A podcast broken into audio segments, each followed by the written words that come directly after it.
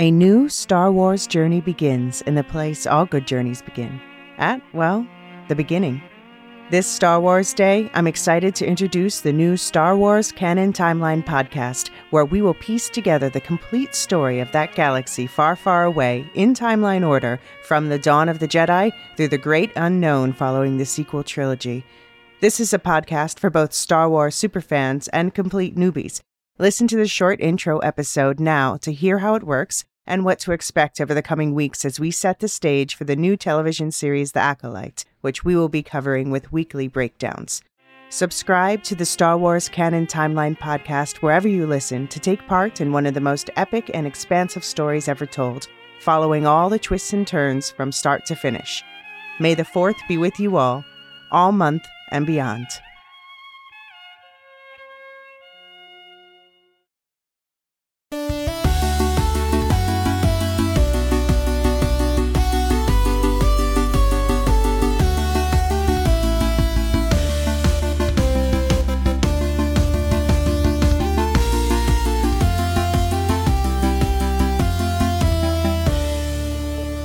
Welcome to the Rings of Power Lorecast, where the Lorehounds your guides to Tolkien's world of Middle Earth. I'm John.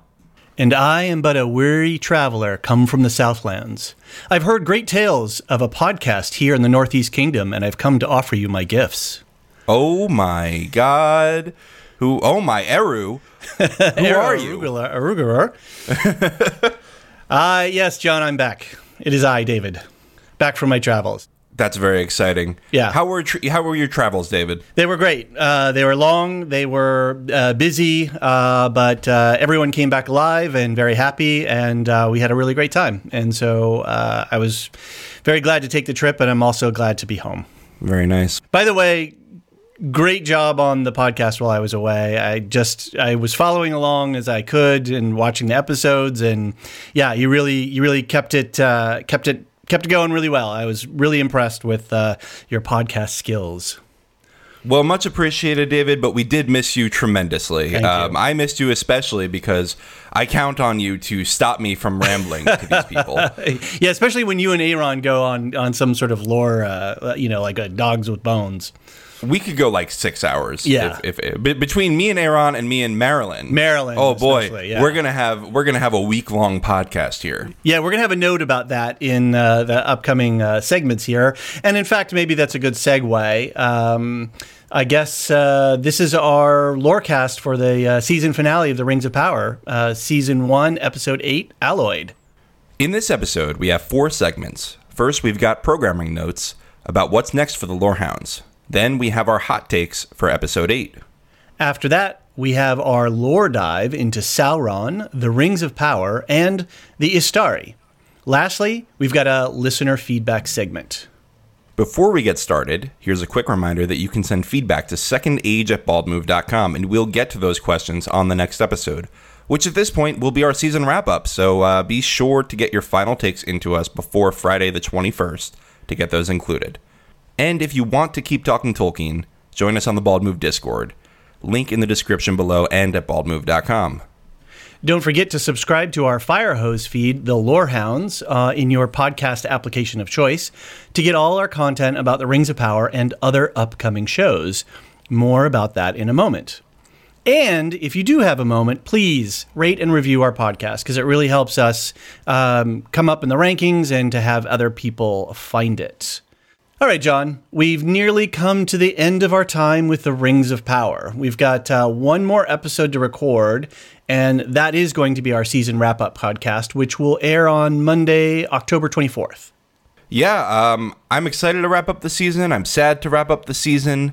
Um, I'm excited to talk to Marilyn Pukila again, though, because she's going to be on that season wrap up podcast, and we're going to talk about some big themes from the season. We're going to follow up on some of our speculation from our uh, mid season interview, and uh, we're so looking forward to having her there. Yeah, that's going to be a, a good one. Be prepared for a long episode once we get that recorded.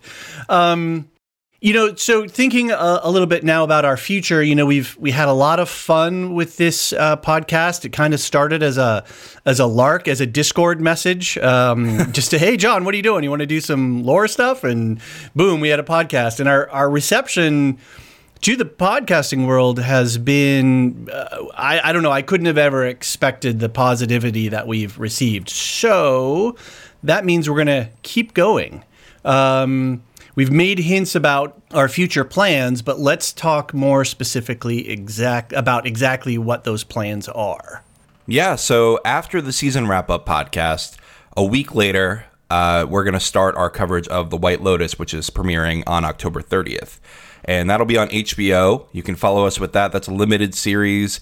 It's an anthology series, so if you miss season one, you can jump in for season two with no problem.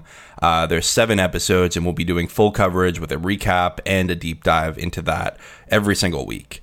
Um, we're also going to do Wheel of Time when it comes back, but we have no clue when that's coming back.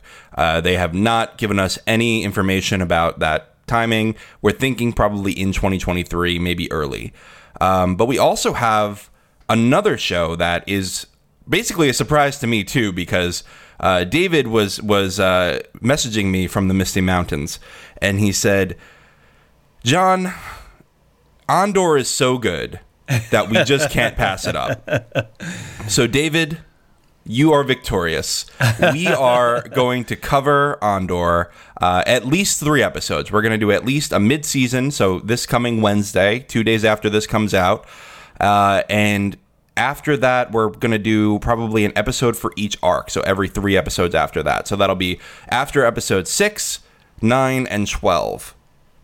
Yeah, I'm. Uh, I'm glad uh, you got on board. Um, you were at me for a long time about Wheel of Time, so you know I feel like we're we're balancing our scales here. But I have to say that as much as I'm enjoying House of the Dragon, which is killing it right now, like it is, the writing on that show is so good, but it's also very dark. Mm-hmm. And as much as we're loving Rings of Power, I, I am more, I have to be honest here, I'm more excited for an episode of Andor than either of these other two shows. But maybe that's because I'm a little bit more sci fi inclined. Um, and I love a good noir detective spy type thriller. Yeah, I mean, I'm not a huge Star Wars person generally. I, I mean, I like the hits. I, I have fun seeing the big blockbusters, but I don't go deep into that lore. I'm not big on the series uh, that have been on Disney Plus, but this one has been really excellent so far. And uh, so I'm really excited to talk about that with you. Uh, we have we have a new theme song coming, so uh, oh, be, get hyped for that. and you know we're gonna keep publishing under the Bald Move Network. You'll find that podcast just on our Firehose feed. But um, because of a number of weird technical details and how podcasts are published, we have decided that we're going to launch our own Patreon. Bum, bum, bum, bum. Mm. Yes, new news. And one of the things that we're going to be able to do there is offer ad free podcasts. So if you feel like you'd like to have our content, but without all the ads that we uh, produce on the regular show, then we'll have a place for you on that. Yeah, I mean, we got into this, you and I, because we love Tolkien and because we wanted to talk about it and just have fun with the community. And we've been we've been really grateful for the feedback we've gotten. And part of that feedback has been, how do I get your episodes ad free? Yeah. So this is our response to that. You know, we didn't we didn't come in to to start a Patreon, but it seems like the demand is out there. So here we go. Yeah, and you know, it's the podcasting publishing world is kind of weird and technical platforms and advertising and how you monetize, you know, how do you track the monetization of all of these things? It gets really messy. And so in our conversations with Jim and Aaron over at the Bald Move Network, we were trying to figure things out so that it's fair and equitable for everyone. And the most important thing is, is that people who are listening to us can listen to us and you can listen to us in whatever way that you want. For some people, ads are just like a real sour note kind of thing. And for other people, it doesn't bother them at all. So we just want to be able to offer everyone the best of what we got in the way that it works for them. And I know one of the tricky things is that, at least with the Patreon platform, we can't subdivide our feeds. Um, with a lot of accuracy. So it's kind of a fire hose feed, but we're going to make sure that w- our titles and tags and things like that are really clear so that, you know, you can filter out or, you know, you can just, as you're scanning the, your feed in your podcast app, you can just go, oh, it's that show and I can just skip it. Yeah, we're going to be doing some organization this week to make sure that everything is clear, both on our Firehose feed and our Patreon feed. Exactly. So uh, we'll have more news about that once we're ready to launch. Uh, we're uh, hard at work, uh, just like uh, well, do I do I bring in a silly Celebrimbor um, metaphor here about uh, beating our rings of our Patreon rings into shape? I think I'll just skip. I'll leave it there. well, well, that's the point, though. We can't beat our Patreon in. We we have to massage it in yes. with the, the, the right alloy. exactly. We have to coax it.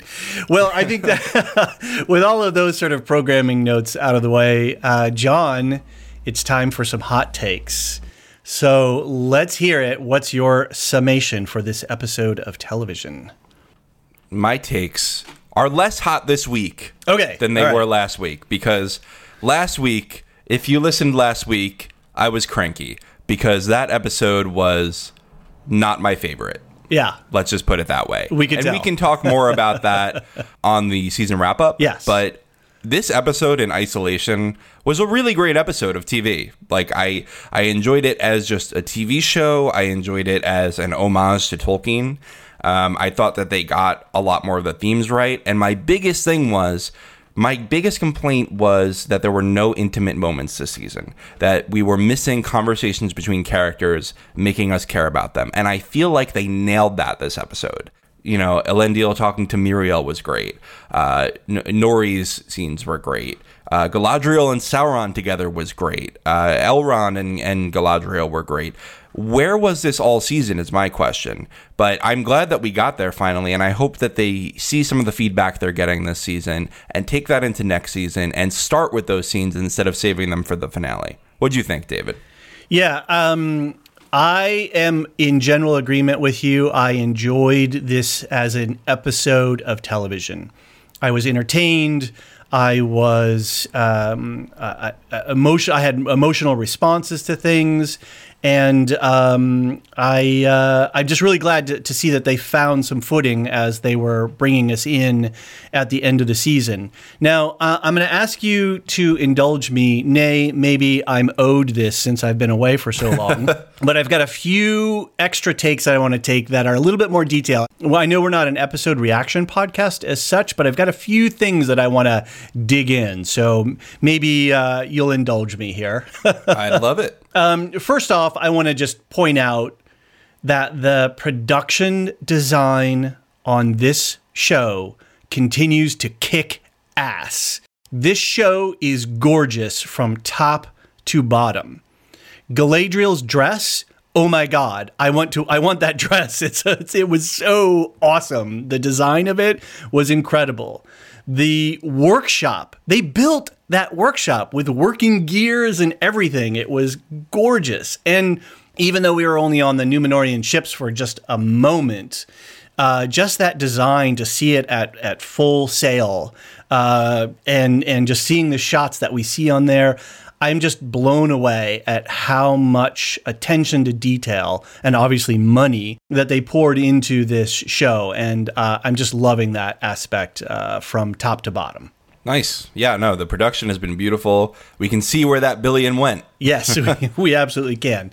And then um, there is something that I, I really want to um, point out, which is for as much as episodes sort of five through seven were, were saggy in the middle, and we had some interesting problems with pyro- pyroclastic flows and oh my god, I'm so sick of talking about volcanology. exactly, who knew? Um, uh, all of those issues aside, I want to put my finger on this, which I think a lot of people are not giving the showrunners credit for. They are weaving a rich tapestry, both visually as well as in the dialogue and the plotting, that I don't see much in a lot of other shows. There's a very intentional effort at creating this weave of storytelling, both visually and, and in the script, that I, I haven't really seen in, in many other places. And it's and we see it in other shows like little bits here and there. But this show is relentless and constant in its um, in its uh, bringing together all of these elements. And so here's just a like oh I don't know five or six different examples of this. Let's see, Gil-galad This is a script one. Gil-galad mentions the power of one object. Like you're going to give that much power to one object? Well, yeah, it's the one ring that's ultimately going to come down. So they're seeding that little bit right in there, right? Celebrimbor talks about the key that broke the dam. Well, where else did we see a key earlier this season? You know, with uh, who's our friend in the Southlands there? Uh, Adar. Yeah. Well, yeah, Adar, but who was who turned the key? Uh, was what's his name? Oh, Waldreg. Wald, yeah, yeah, uh, Waldreg. Um, so there's a couple of script notes where like there's there's these little things that they've they've hinted, not only just specific callbacks to say like power over flesh, right? We heard that in the first and then in this last episode. Um, there's other visual things like um, the design of Celebrimbor's Celebrimbor's sorry forge on the front shield of it. It's very reminiscent of Halbrand's sigil. These kinds of details don't go unnoticed by by showrunners and show producers and production designers. These are very intentional choices that people are making. These are professionals who are at the top of their game, and these are things that that they're doing that I I would say are intentional. So there's that. The anvil, just looking at that overhead shot of uh, Celebrimbor's anvil, that calls right back to Sauron's anvil when he w- when they were up in the North Wastelands. Right. Another thing is when um, Meteor Man and the uh, aesthetics were having their battle. Um, all the dirt and fire motes that were floating around as they're sort of being levitated, or you know, as, as the flames were extinguished, those are very much like the particulate matter in the opening sequence. Ah, right. I didn't think of that. It's calling, yeah. It's calling back to that. Or when Meteor Man is standing waiting for Nori, he's standing under a tree that looks like one of the one trees, right? He's on the hillside Hmm. yeah. silhouetted, right? They're definitely mirroring that shot with Finrod. oh my gosh, right? That that whole that whole tree. Watch the trees, as you said in our in our Oh, yeah. uh, prequel. Uh, It's all uh, about 'em. podcast. all about the trees. Um, another cool thing. This one just blew me away. Was when they were closing the forge doors. It was like chunk chunk, like little three flap deal. That's exactly like the door to go into um, Khazad-dûm Yeah. right? There's like a little three sort of thing. That one slid. This one sort of flapped. But then like the flaps with the with the dwarves helmets. The eye motif in the forge as the as the molten liquid is swirling around and you know they're setting things on flame. So you know all of these things. These are all intentional choices that the showrunners have to sign off on. These are things that the production designers and the set decorators and the set designers and builders are bringing forward in their production meetings. These are things that the, the writers are considering as they're doing. And these are huge teams of people, right? All sort of, Right. they're an orchestra, right? And, and being sort of conducted by uh, the showrunners and Where have we heard that before? yeah, hmm, interesting, right? Arugula.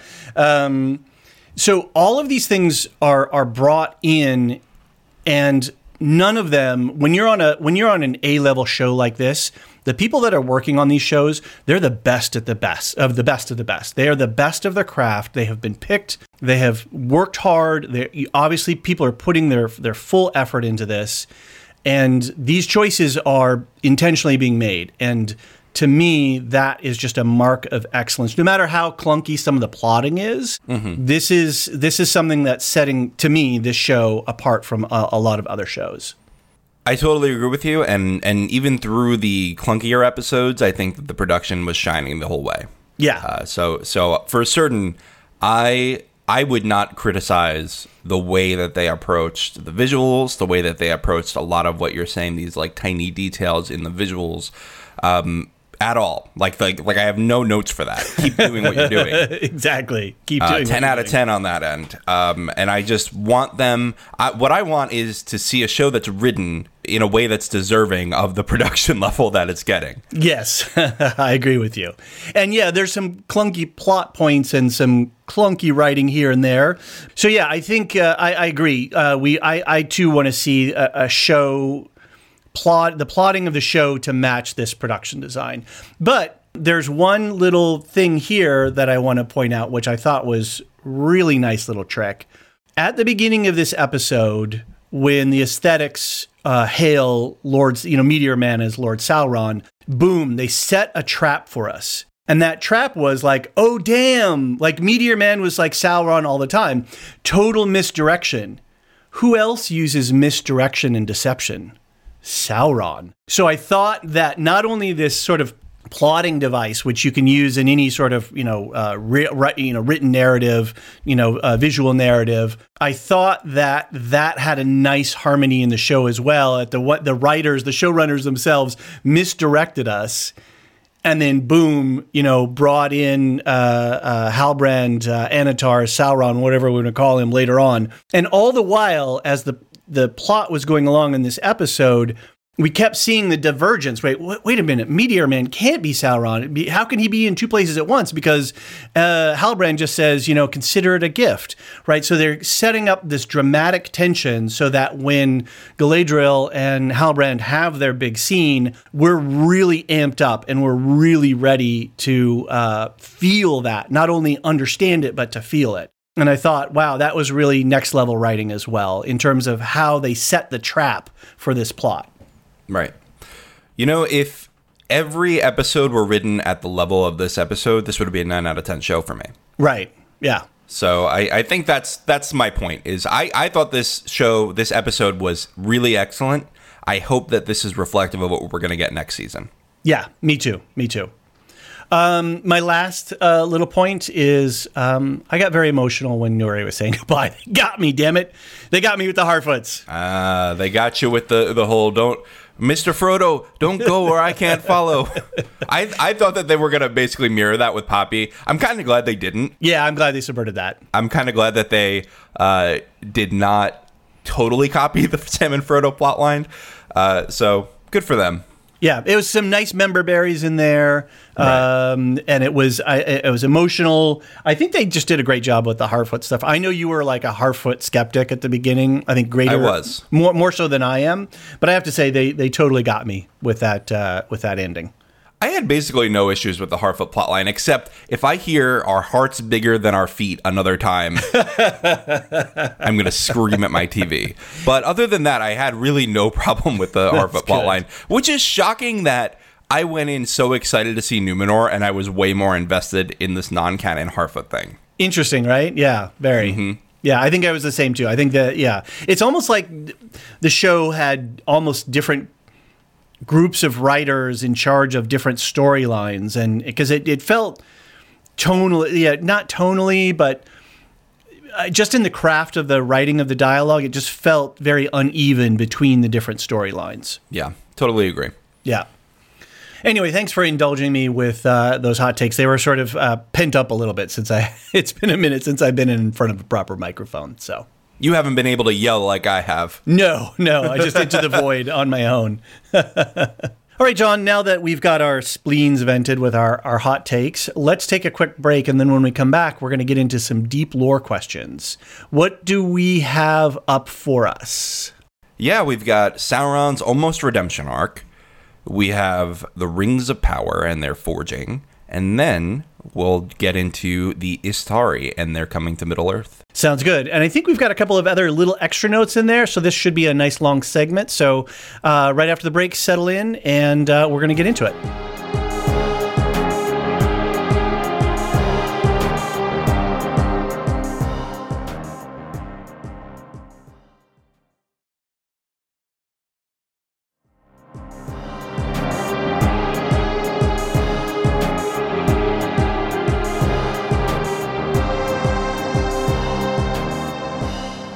And we're back. John, we've got to talk about Sauron. I know we don't talk about Sauron in uh, some circles, but in this circle, we definitely have to talk about Sauron. Mm, we definitely don't talk about Sauron if we're with Galadriel because that's a trigger word for her. she was quite taken by him. She was. She was. Uh, I I really liked that they had her be legitimately tempted by his offer. Uh-huh. I think that that is in character for her. I mean, you see later in the Lord of the Rings where she goes, "I passed the test" after she refuses the ring from Frodo. Right. I think that this is a thing that is known to Galadriel that she does lust for power a little bit, that she does want to rule on her own, and that she struggles with her Noldor upbringing, with her relation to Feanor and the dark deeds of the First Age. And so having her struggle with that here was a really great moment for me. And talk about some really great writing and great cinematography. I mean, a real marriage of the visual and the spoken in this whole sequence with uh, Halbrand and uh, Galadriel, uh, and and just the little things again, like I was pointing out that rich weave, that rich tapestry that they're weaving of like the reflection, right, and that ha- that callback to you know Galadriel's mirror in Lothlorien, um, and the way that they inverted things and then they did the scene changes was just really excellent storytelling. So I felt a lot of good payoff in the reveal of Sauron or Halbrand as Sauron. Yeah. Okay, so um, now that we're at the end of the season here, I think it's probably okay for us to talk a little bit uh, more in depth about Sauron. And you've got here in our notes Sauron's almost redemption arc, little air quotes there. So, what is going on? Because he's talking about healing and uniting Middle Earth when when you know coming out of the Jackson films. If we are just a surface level fan, um, we're just looking at Sauron as an evil bad guy. But one of the things that I really like about what makes a good bad guy, in my opinion, is a bad guy who thinks that they're right. Mm-hmm. Not that they're just black. No, I'm just evil and I'm just going to do evil things. But like if we look at Thanos from the MCU, you know, universe, he has a point of view that he's trying to um, he thinks he's trying to save the universe he thinks he's trying to do good so is you know where is sauron coming from with his belief that he's trying to heal middle earth and that his view of ruling middle earth and healing middle earth are in his mind the same thing I think Sauron is a big ends justify the means person. okay And uh, I think that it is pretty in line with canon that he believes that Middle Earth is best when it's ordered. okay And that the wars of men and uh, sort of their conflicts with elves and dwarves will stop if he's in charge and is in charge of everyone and everything is ordered. Now, whether you believe he's right or not is a is a something up for debate. But I do think that Sauron believes himself to be the protagonist of this story. Right. It's interesting too. Um, you know, Morgoth was a very destructive character, um, but Sauron's trying to order things. So even though, and and it shows up even in his smithing, right? That's like Right. creating something from nothing, you know, or taking an ore and shaping it into something. So does he maybe see Middle Earth as uh, this thing that can be forged into something that's beautiful and um, uh, you know of of a greater value when it's shaped as opposed to left in its natural state? So there's an interesting book in the history of Middle Earth called Morgoth's Ring. Uh-huh. And it's a deceptive title because the point of the book Morgoth's Ring is that Middle Earth that that all of Arda is Morgoth's ring. Okay. That he's using the world as his tool to dominate men, elves, etc. Interesting. Whereas Sauron Sauron does have a little bit of that smaller scale domination going on because again, he's a lower class of this holy being. Right. He's a he's a Maiar, right? Right, right. He's one of the Maiar, and he, I think, does have a, a little bit of a different philosophy from Morgoth, but he certainly learned a lot from him. Right. Right. So let's talk about Sauron's consideration of redemption. Yeah, so there's really just a paragraph at the beginning of uh, the chapter called "Of the Rings of Power and the Third Age," which is part of the Silmarillion. Silmar- Sil- Silmarillion. yes, Haven't had to do, haven't had to do that in a while. Galadriel, Galadriel. Silmarillion, Yes. Harfoot. We've we've got them. Istari, not Ishtari. Yes. Yes. It's true. It's Yeah. true. All right. So there's a passage in the beginning of that chapter of the Silmarillion, which is the final chapter of the Silmarillion, where, uh, which again, it's very compressed. The entire plot of Lord of the Rings is essentially two lines. in the Silmarillion, right? Right. They're like, yeah, so a halfling went and uh, and destroyed the ring, and everything was fine. Interesting. and it was written after The Hobbit and Lord of the Rings. So, Right. Right. yeah, he must have been like, oh, I already covered this stuff. So Sauron at the beginning of the Second Age is looking around at Middle Earth and he's like, "Ooh, it's pretty bad around here and my boss is gone. He's in the void. He's not coming back until the end of times. I don't know what to do now. I I could try to stay here and finish his work, but I'm just one of the Maiar. I, I don't have one of the Valar to support me now. What do I do here? So Eonwe is the herald of Manwë. He's sort of his number two, but he's one of the Maiar. And Eonwe is hanging out with Sauron, and Sauron says, Hey, buddy, do you think that I could come back to Valinor and just have everyone forget about everything and, and we're all cool and I can just be one of the holy ones again? And Eonwe basically told, tells him, I don't have the power to tell you yes or no here because I'm one of the Maiar too. If you really want to do this, come back with me to Valinor, head to court, go on trial, and we'll let you know what you need to do to repent. Which is a fair statement, I think, is, you know, you caused all this pain in Middle Earth. We need you to own up to that pain and prove to us that you're a good person now if you want to be one of us. So Sauron has a, a little bit of a of a uh, negative response to that, as you as you can imagine. And so, David, do you want to read that quote of his response? Sure. Uh, I'll see if I can dust dust off my reading voice here. Then Sauron was ashamed, and he was unwilling to return in humiliation, and to receive from the Valar a sentence, it might be, of long servitude in proof of his good faith. For under Morgoth his power had been great. Therefore, when Eonwe departed, he hid himself in Middle Earth, and he fell back into evil, for the bonds that Morgoth had laid upon him were very strong. So, two things here. First of all, I think you can see echoes of that line that he says to Galadriel, where he feels like a fist has been unclenched, something like that, mm, right? yeah, Where nice. he says, you know, the fist of Morgoth has been unclenched. So I think that the showrunners here are trying to evoke this without violating their agreement with the Tolkien estate. Right, right. Even though the Tolkien estate, I think, has been pretty generous. It's interesting mm-hmm. the the different elements that they're they're allowing them to use and not use. Like we don't see the word Annatar or the name Annatar being used uh, around here. That's another subject. We'll, we'll we'll talk about it. But um, yeah, it is interesting how they're they're balancing what they're allowing the showrunners to use and not use. Right. I've had many names, he says. Yes, indeed. and they do it cleverly, right? Even when they got to get around something, they they have these little clever workarounds. All right. So the other thing is, I think that we can see that this is sort of a mirror of the story in the Silmarillion with Eonwe, the Herald of Manwë, being replaced by Galadriel. Okay. And you see Sauron reaching out to Galadriel, like, Will you be my light? Will you bring me back to where I should have been in the first place? So I think that they've really cleverly replaced this story that they don't have the rights to with one that mirrors the same idea of Sauron almost redeeming himself and being rejected, but with the characters that they actually can use. So this sort of triggers my Shippey test antennae. They're playing some jazz here with the core storyline. Obviously, we have some rights issues here, and we've got an eight episode television show.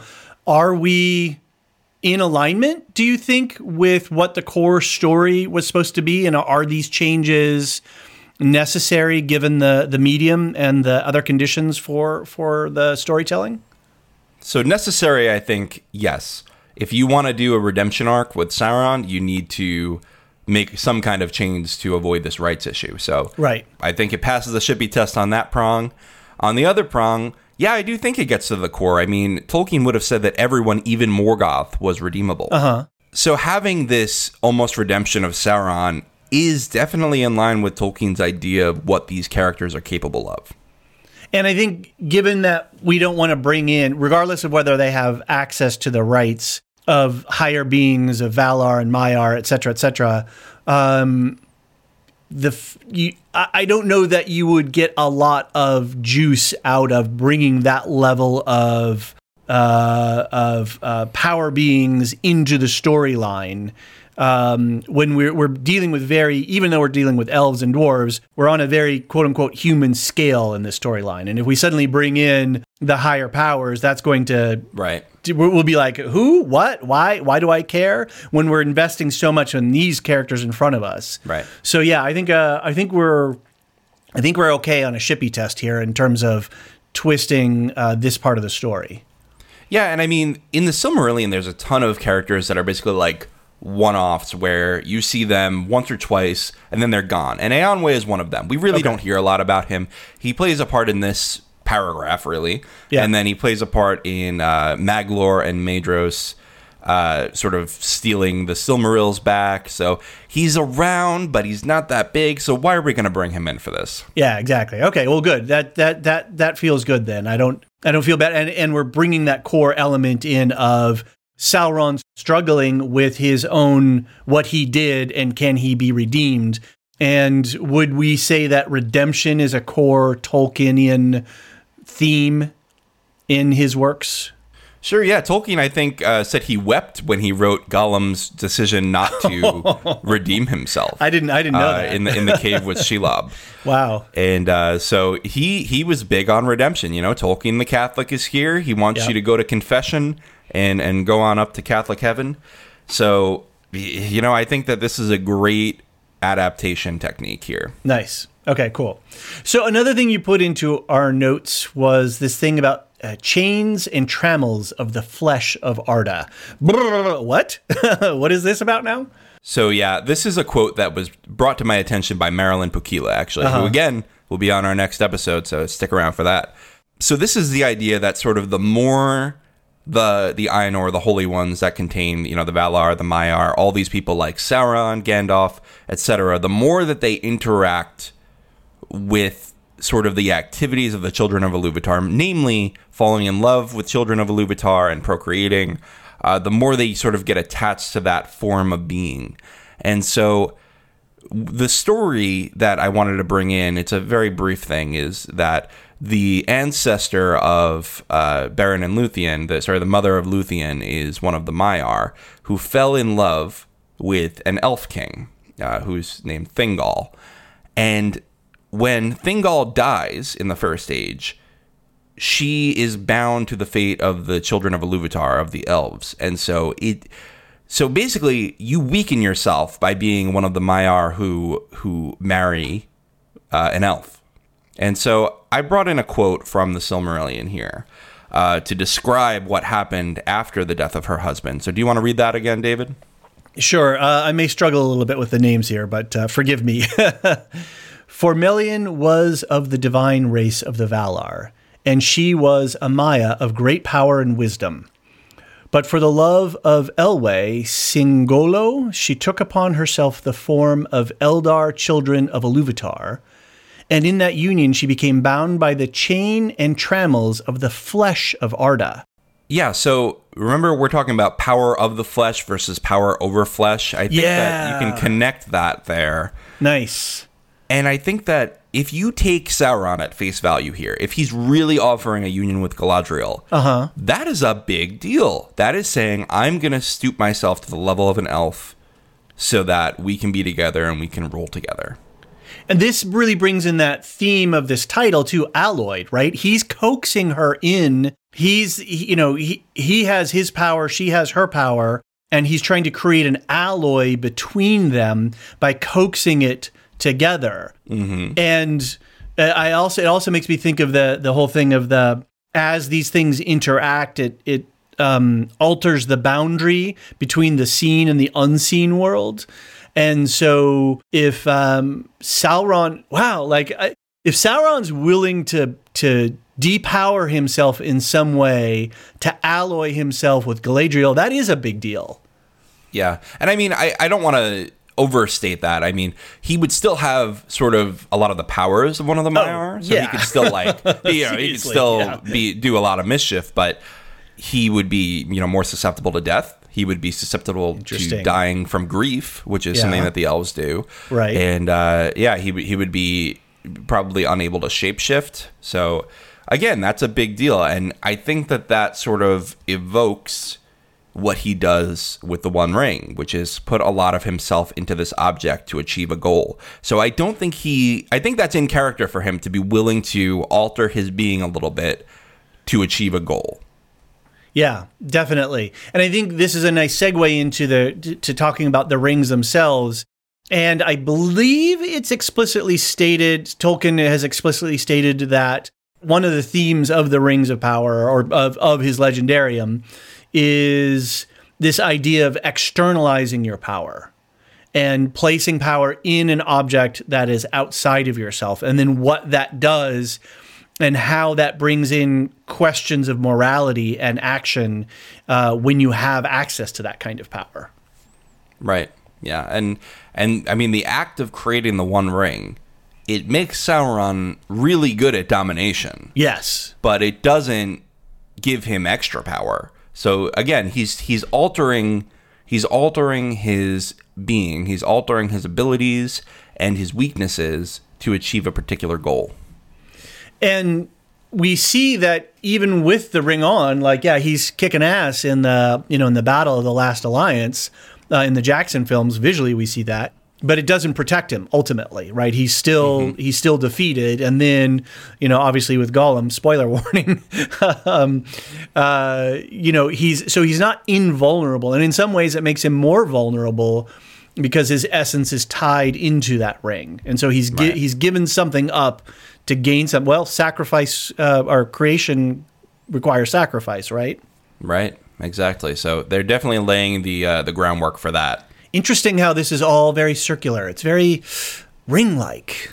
Ah. Ah, sorry. Is it a crown? No, something No. smaller but circular. I heard on on Dug Too Deep they were sort of making fun of the cutesy nature of that. Like That was really funny. Oh, it's got to be a little smaller. what could we wear that's circular? and we're all sitting on our couches, like screaming at this. It's a ring, a ring. Yeah. that was Honestly, though. I didn't mind it. I thought it was fun. It was So- cute. So it, was- yeah, it was definitely yeah. cute. I did love uh, Celebrimbor's uh, comment about how the ring can kind of like work as a uh, particle accelerator, right? It's like, Yeah. you know how how the you know the mithril light can sort of circle around that. I like that. Well, you know what we should do is we should just get into talking about the rings themselves. So I had some questions. I am not as steeped in the lore as as most of our viewers sh- I hopefully should know is I'm not as steeped in the lore as you. I'm the the audience proxy here. Um, and I've got questions about the rings and about which ones were forged which. I think we're playing some jazz here with the uh, the order in which the rings are created. So, can you run us through at least canonically how things go in the written text?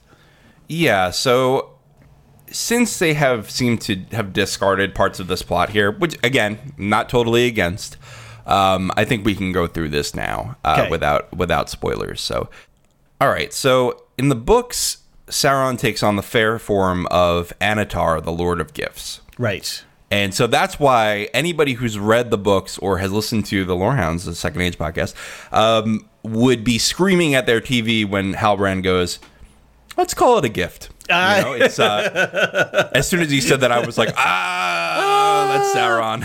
which was a great trap, right? Because we said, wait, wait, and, and I even messaged you when I was as I was watching this. I was like, wait a minute, is Sauron a photon of light here? Is he a wave and a particle? Can he be Meteor Man and uh, you know and Halbrand? I was really confused, but I, I really enjoyed that dramatic tension that, that that little trap that they set for us. Yeah, and I was very confused because I had no idea where you were in the episode, and I was like, "I don't know how to respond to this without spoiling things." All right, so first Annatar goes to Lindon, which we've seen. That's where Gil-galad rules. And he goes to Gil-galad and Elrond is like, hey, you want to be friends? I can give you some gifts. I can teach you how to do things. And they go, nah, you seem pretty suspicious. Uh, uh, Marilyn actually brought in something that I didn't know in our interview, which is that there's this idea where sort of these higher beings, these more intelligent beings, can uh, sort of see into the mind of others, Okay. see their intention at least. Uh huh. But you can close yourself off to others with that. And so the reason that Gil-galad was suspicious of Annatar was because Sauron had himself closed off. Interesting. And so Gil-galad was like, hmm, why do you have yourself closed off to me? Why can't I read you? Right. It was a the bidirectional communication flow was uh, one way. Right. Yeah. Interesting. Okay. I, I just a quick side call too. I love how they brought in the if they can't bring in Annatar and his shape shiftingness, they placed a lot of that into the aesthetics, and I thought that was a really nice touch there to still use that same literary element, but just misplace it onto another character. Right. Yeah, no, I, th- I thought that was good. I think that they did generally a very good job bringing this Sauron character in. Right. Even though we don't have Annatar canonically. Right. So, Next, after he gets thrown out of Lindon, Sauron goes to Eregion, which is again where Celebrimbor is. That's where the forge is. Right. And he says to Celebrimbor, "Hey, buddy, I went to Lindon first. They didn't want me. I'm here now. Uh, the the people in Lindon are jealous of your kingdom. They uh, they think that they're better than you, and they they don't want to uh, to share their gifts with you. So I'm going to help you match Lindon in your glory, and I, I'm gonna I'm gonna build your kingdom up by teaching you how to make some rings and some some uh, special crafts." But Celebrimbor, in contrast to the show, is actually really suspicious of Sauron, uh, of Annatar at this point. He's like, uh, I don't know if I can trust you, but he lets him stick around anyway. And so what Sauron does is he goes to the lesser smiths of Eregion, and those are the ones that create the nine rings for men and the three, the seven rings for dwarves, and also a lot of lesser rings. Okay. There's you know you know you remember in the Hobbit where where Gandalf says there are many magic rings in the world. Yes. So that's what's happening here is is that there were a lot of what they call essays in ring making. There were a lot of these trial runs. Got it. So they had sort of a, a, a Etsy of Eregion uh, pumping out some rings here, some crafted rings for different purposes. Exactly. You ever see Portlandia? Where Oh, they, yeah. Where they go, he's making jewelry now. so yeah. So basically, that's how the nine and the seven get made. And Mithril was not part of this process. Right. So so Celebrimbor had nothing to do with the seven and the nine. Correct. Wow. Okay. That's interesting. And they've just cut that. Well, I mean, we don't know where we're going to get if we're going to get the seven, how we're going to get the seven and the nine in this story. Right. And and Sauron had a direct uh, a direct hand Right. in the making of the seven and the nine, which Right. is why he's able to control them more than the elves. Right. So the three were made later in secret by Celebrimbor, who had sort of like learned the process from his smiths and from, I guess, watching Sauron forge. Uh, but he he did not tell Sauron about these, and he did not let him have a hand in them, and that's why they are the ones that are uncorrupted. Got it. Okay. So did Celebrimbor do that in secret from the other elves as well? So Gil-galad and Elrond, nobody knew about these rings that he was making. Well, no, he actually ends up sending them out to uh, to a couple other elves, especially to keep safe. So I won't I won't go with that because that's gonna that's gonna end up spoiling who gets what ring, and I don't want to do that for these viewers. So, um, but so I'm gonna cut off the creation story here. So David, we've got these three elven rings that were created in this episode, uh, which Galadriel makes very clear, like, oh, they need to be for the elves. Uh, and and some important note here that the seven and the nine weren't necessarily intended for dwarves and men. Oh, interesting. I think that uh, that really they were all intended for elves to begin with. Huh, But okay. uh, when when Sauron's plans were sort of you know underway, he says, ah, "I got seven here and I got nine there. I'll give them to the dwarves and the men. That way, I have a hand in every pot here in Middle Earth." Right. Interesting. Okay, well, I did some digging a, a little bit more about the three elven rings and then also some real world history uh, about maybe where Tolkien might have gotten some inspiration for this. But um, I don't know. It, it feels like we almost have to like set up this little segment with the inscription or the poem that Tolkien wrote for um, the context for the One Ring. So, uh, do you want to put on your your, your best dark speech uh, accent and, and read this? Dark space. You mean like? Looks like meat's back on the menu, boy. No, I'm just- no, please, no. no. three rings. No, uh, Save us. Three rings for the elven kings under the sky, seven for the dwarf lords in their halls of stone, nine for mortal men doomed to die, one for the dark lord on his dark throne, in the land of Mordor, where the shadows lie. One ring to rule them all, one ring to find them, one ring to bring them all, and in the darkness bind them, in the land of Mordor, where the shadows lie. I, I, don't know. I don't care how many times I've I've heard this. It still gets me. Like this is still just so cool. This this thing that he wrote, and uh, I, I just love it. So Yeah, I get chills every time. yeah. All right, so John, we see the three rings um, that are forged for the elves, And all of these rings now, the seven and the nine, we have less history on them, where they ended up, who ended up with them, what they did. Uh, I don't think he wrote that much about. He only wrote about certain rings and, and in certain circumstances. Yeah. But for the Elven rings, we definitely have history and and inf- more information about them. Right. So, and we notice that um, all, and this is a, a, point about all the rings, as I understand it, all of the rings had uh, a stone set in them.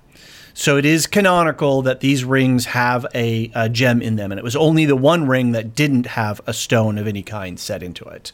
Yeah, and I'll say this: one thing that did make me squirm a little bit was Celebrimbor happens to have these three gems sitting there before Oh, yeah. they even have the plan of, of three rings. I was like, ah, yeah. that's that one's a little that that one's a little too cute, but I'll I'll forgive them. It was a good episode. Yeah, that was a softball. You know, we've got we've got a, a, a wide variety of fans here. They had to tease that. So we we have the, those three stones, right? So we've got a, a red stone, a white stone, and a blue stone, and one of those each goes into one each rings. So what we're gonna not do is talk about who ends up with the rings or how different rings end up with different people, just so that we keep a little bit of um, the storyline pristine. But anyway, we've got uh, Narya, the Ring of Fire, and that's the uh, set with a ruby, and that ring's powers can. Uh, kindle the hearts of, of beings, right, and make them feel more emboldened and you know well uh, willing to take on challenges that they they might not otherwise. We have Nenya, the Ring of Water, or also known as the White Ring or the Ring of Adamant. And that ring, I believe, canonically is made with mithril, and it's set with a shimmering white stone. And um, its powers grant the wearer the ability to sort of protect and preserve things.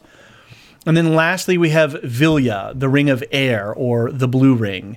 And it was the mightiest of the three, and it was made with gold and it was set with sapphire. And uh, it grants the wearer the ability to um, protect and safeguard things. So it's less about preservation. I think it has to do more with um, uh, healing as well. Yeah, it's uh, it's very vague because Okay. you know Tolkien keeps his magic a little squishy. Yes, he does. So when I was doing some of this research, I found something interesting, and I'm, I'm sure for the, the hardcore Tolkienists, this is a, a well known stuff, but it was a little bit new to me, and I thought it was very cool. Um, at one point, Tolkien was invited to come to a complex at Lydney Park in the UK, I believe Oh, which is a Celtic ruins for a deity. And if I mispronounce this, I apologize, but I believe it's Nodens. And this Celtic god was associated with healing and it has some roots with, you know, uh, Roman gods as well. But what's really interesting here is not only do Tolkien scholars think that the name Celebrimbor is directly derived from the uh, this Celtic god Nodens. Um, there's some history in there about a silver-handed person, um, and there's some linguistic uh, uh, stuff going around in uh, in there with some different names and different variations. Um, but also at this complex, there's a, a bunch of ins- Latin inscriptions, and so Tolkien was invited to sort of analyze these. And one of them is a curse about a ring. And I won't read the the the curse because it's uh, I don't want to be cursed, but also it's just kind of boring. It's in, it's translated from Latin, and and I don't think nobody's really spiced it up.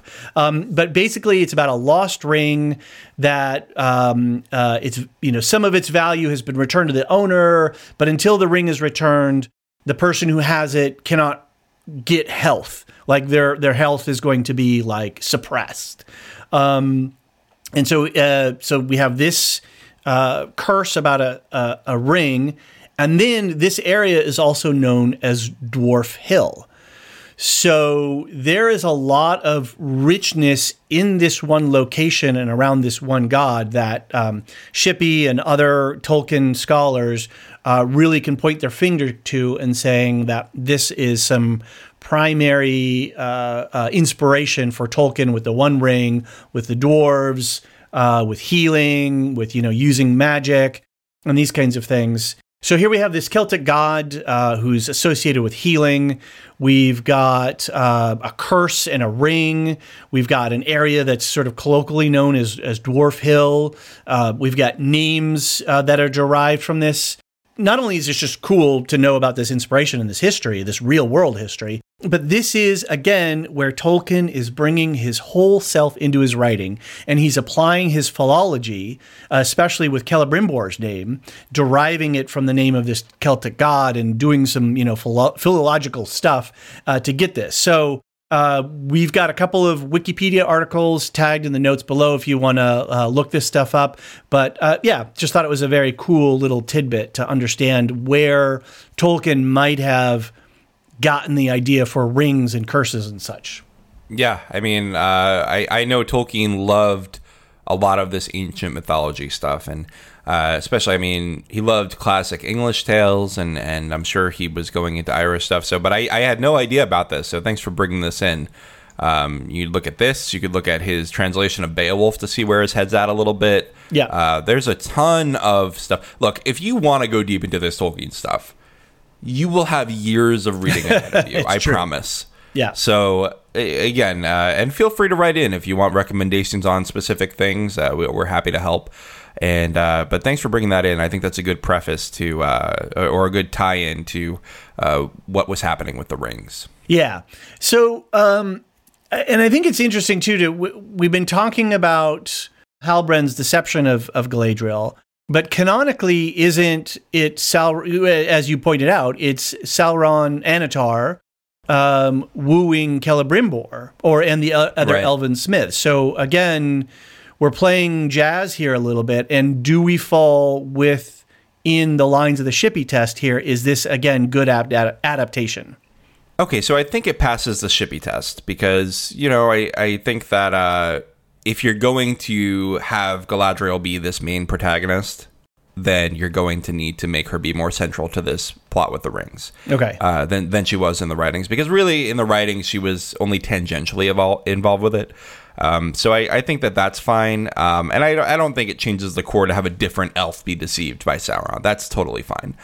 Um, what what I don't like is just I don't like sort of dopey Celebrimbor. Just like Fair enough. just Grandpa Celebrimbor. Just Yeah. be. Also, I, I just want to make clear he's supposed to be younger than Galadriel canonically, and I it's a very odd choice to make him like older and kind of gullible Right. um, when when that goes uh, against a lot of stuff. But you know, I, I wish that they had done the Galadriel deception, but kept Celebrimbor sort of a, a strong and capable person, rather than having him be sort of like, oh oh oh yes yes, uh, you know, uh, it's.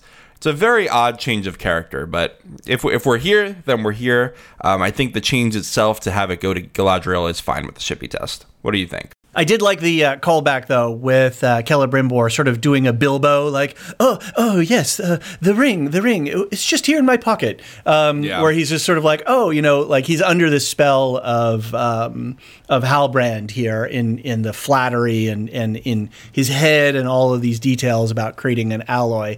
I think if we are going to believe Galadriel as a badass and a potential future, you know, ruler of a large area of, of Middle Earth, to have her be so I mean, she is deceived, but very expertly, expertly.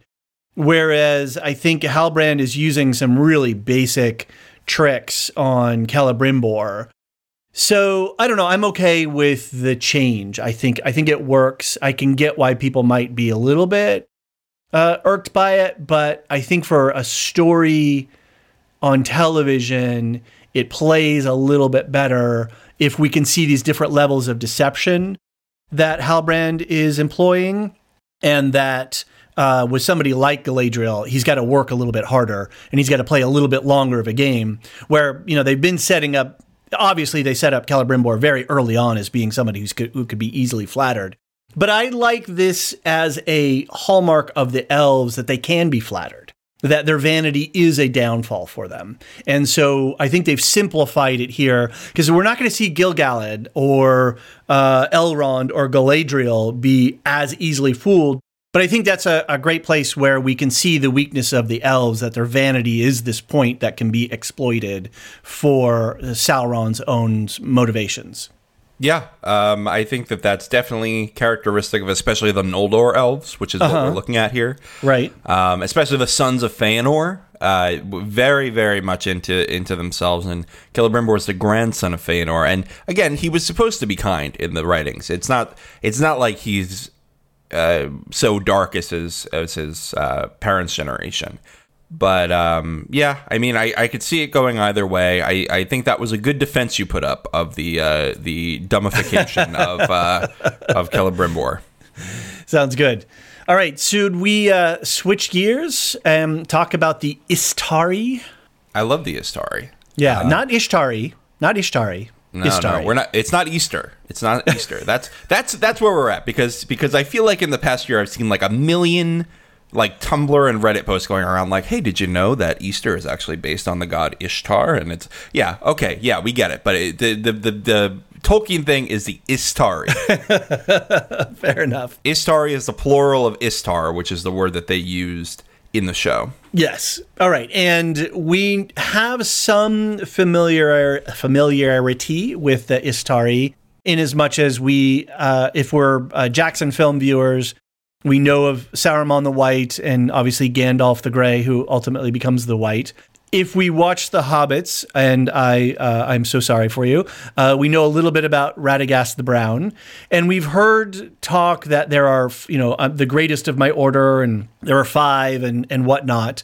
So first of all, let's just back up a little bit to make sure that we're on the same page. What are the Istar? E. All right, so the Istari are a subclass of Maiar. Right. So they are of the same sort of level of demigods as Sauron and uh, you know Melian that we talked about earlier, but they have a special mission and they have special limitations, and that's because they are sent for a very specific purpose. Now, canonically, they were coming in the Third Age. That's pretty universal. There are some discrepancies in the writing where Tolkien played around with the idea of the blue wizards coming in the second age. And then there's one note. Uh huh. There's one note where he says in his last writings, which you can find in uh, The Nature of Middle Earth, where he says maybe Gandalf came by in the second age and hung out with some people. That's basically what he says. It's Okay. it's like it's like a sentence or two where he says, "Yeah, maybe Gandalf came." Now you got some internet points down on uh, the Blue Wizards. Are we uh, are we awarding you points uh, this round or uh, Take them away. take them away off the table? Take him away. I'm I'm uh, broke. The house won this one. Okay, so well let's keep let's keep talking about it, and we'll we'll get around to it. Uh, and then I think Aaron had a theory about um, uh, about who Meteor Man might be. I don't know if we want to get into that here, but let's keep talking about. So they're sent to Middle Earth, but they're they have some instructions or programming about how they can represent themselves. Right. So they're told not to openly reveal their true nature. Uh huh. They're not supposed to take direct action against Sauron. They're sent in response to Sauron in the Third Age. Okay. So, and again, this is their later sending. So, if we're playing around with them being there in the Second Age, they could have different instructions, different limitations. So, there's a lot of jazz they can play here. Okay. But they are they are sent sort of to guide the free peoples of Middle Earth to help defeat Sauron. So not to not to directly fight these people unless they come up against somebody of their own order, like the Balrog, who's one of the the Maiar. But they their mission is very specific, which is go fight Sauron, but do so by giving everybody a nudge in Middle Earth, trying to get them to come together against Sauron. So what you're saying here is Tolkien invented the influencer lifestyle before social media. What do you think Gandalf's Instagram looks like? I somebody out there has a Gandalf Instagram, right? Like it, they're doing it somewhere. yeah. So, um, so they show up as what old men just wandering around the place. Yeah, so they show up a- as old men, and they are different from the normal Maiar because rather than being these spiritual beings who can take on a physical form, they are placed into fixed physical forms of old men, and they are with all of the weaknesses of men except that they don't uh, die a natural death at, like a length of time, but they can be killed. They just live in perpetuity.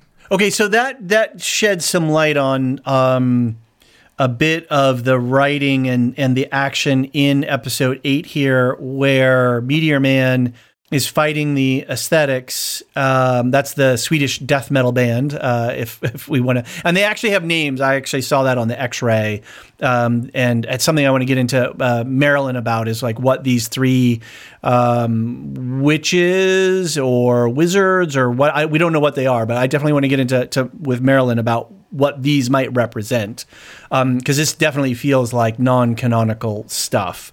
Um, Absolutely. But where Meteor Man says, I am good, and sort of, you know, throws his last punch. Um, I think that that's interesting because if the Istari can be corrupted, then it, it's this question of free will, and the actions that we take are are how we define ourselves. And so, even though the Swedish death metal band think he's Sauron, there's still a potential that they could woo him with evil, whereas Nori is trying to woo him with good. Right. So the whole point of them being part of these real men bodies is that they can be turned to evil. Uh-huh. They can be sort of corrupted in a way that it's harder to do to a normal Maya. I think, interestingly enough, too, if I could apply some more analysis, this is some more tinfoil hat stuff if they're going to be influencers of a sort and try to uh, indirectly counteract the effects of, of um, Sauron, being able to empathize and to walk in the shoes of and and feel cold and and feel love and warmth that sort of gives them a greater edge in terms of influencing people. Because if they're just big powerful beings well, why didn't you just, you know, fix it for us? Like, why didn't you just heal Sadoc? You know, um, mm-hmm. like, okay, you made a tree and you you fed us a little bit, but you were like maybe a little muddled behind your veil. But if you're like really who, you know, if you're this fully flesh and blood person imbibed with a little bit of extra power, having the ability to empathize with those that you're influencing, I think it gives you a greater insight into the psychology of those people that you're trying to influence. I don't know. That's my tinfoil, tin, tinfoil yeah. theory. No, that's definitely part of it. And uh, part of it is the limits. And I'm going to have to give you a mildly interesting answer on why Ooh. they are given these limits and why there is so much nervousness, anxiety around divine intervention. Okay. At the point that they come. So, in just my, for for folks who who might not know, that's sort of a bald move code for uh, John knows something that from the books that he doesn't want to spoil for the rest of us. So if you ever hear us use mildly interesting, that's what that means. Okay, so um, there were five Istari. Five Istari, and I'm going to do the Blue Wizards first because I think that that theory is dead. Oh, I was so hoping that you were going to win some internet points on the blue. I was like, I'm still thinking that he's a blue. He's definitely blue wizard inspired. I feel. Ah, maybe. Uh, there was there was an interview that we're going to talk about more on the wrap up podcast with the showrunners. Uh-huh. And uh, they were really cutesy about who the who yeah. the stranger really is, who which Istari he is, and, whether he's uh, any of uh, them. Yeah. Right. No, he's definitely one of the Istari. Okay. Well, yeah, no, a, a Istari, but is he one of the five? Yeah, I mean that's that's a specific order. That's a yes. specific order of five. Okay. So I I don't think that that we can have non non ridden Istari. Right. So I think he is one of the five. The question is who is he? Interesting. Okay. All right. So so who are these blue wizards? So the blue wizards are named Alatar and Pallando, and they they kind of go hand in hand. Uh huh. They uh they probably came together. So that's one point against me on the blue wizard theory. They're attached to the hunter Vala. So again, each each one of the Maiar in general, and has also the Istari has a boss. Yeah, has right. a patron saint. Okay. And uh, Sauron's was Aule, and uh-huh. uh, so so these blue wizards are attached to Orome the hunter Vala. Okay. Uh, and there's not a lot spoken about what happened after they came. Um, they probably went to Rhûn, so that is a point for the Blue Wizards. Yeah. Uh, but they didn't come back from Rhûn. They kind of disappeared. And, and Tolkien says, yeah, maybe they forged uh, secret cults and magic traditions that outlasted the fall of Sauron. That's a direct quote there. So that's a really cool sort of tidbit, like if they could if they could show us some magic cults that are even a separate threat from Sauron. Uh, but maybe they'll do that on the side, and there's already Alatar and Pallando are in Rhûn, and Meteor Man comes and goes, "Hey guys, what's up?" That, that's a, a, far stretch, but we'll see. And then we're going to talk about Rhûn. We've got some notes about Rhûn later in this little bit here. So, but basically, we got the Blue Wizards. They they land, they go off to the east, and then nobody's ever heard of them again. Right. Okay. Yeah. And then, but but perhaps also they helped in the Second Age nudge the peoples of Middle Earth toward uh, defeating Sauron, because that's Right. another note he makes in Last Writings. Which again, these are very extended writings. Last Writing came out a few years ago, so Okay. it's it's very recent. Okay, and and i at least in the writings, there was um, threat from the east and the south, from the Easterlings and the th- and the Southlings towards Middle Earth. Th- these were areas of peril where forces that were more aligned with Sauron, where Sauron might have been drawing on uh, uh, other peoples. Yeah, the men of Rhûn were in the armies against Gondor in Okay. uh, in the Lord of the Rings. Right. So uh, yeah, there are enemies through the Lord of the Rings. and- Okay. and, it's only Aragorn who's able to make peace with them. Got it. All right. So who are our other three? Uh, obviously, we've got Sauron. So Saruman, Aaron messaged me and said, "So you think this is Saruman?" And I was like, "Oh, I don't know where you're getting that from." But he actually pulled up something from the wikis where Yeah. where they talk about sort of Saruman going with the Blue Wizards to the east and then coming back. I heard that on the Dug Too Deep podcast, and I was uh, curious to get your take on that.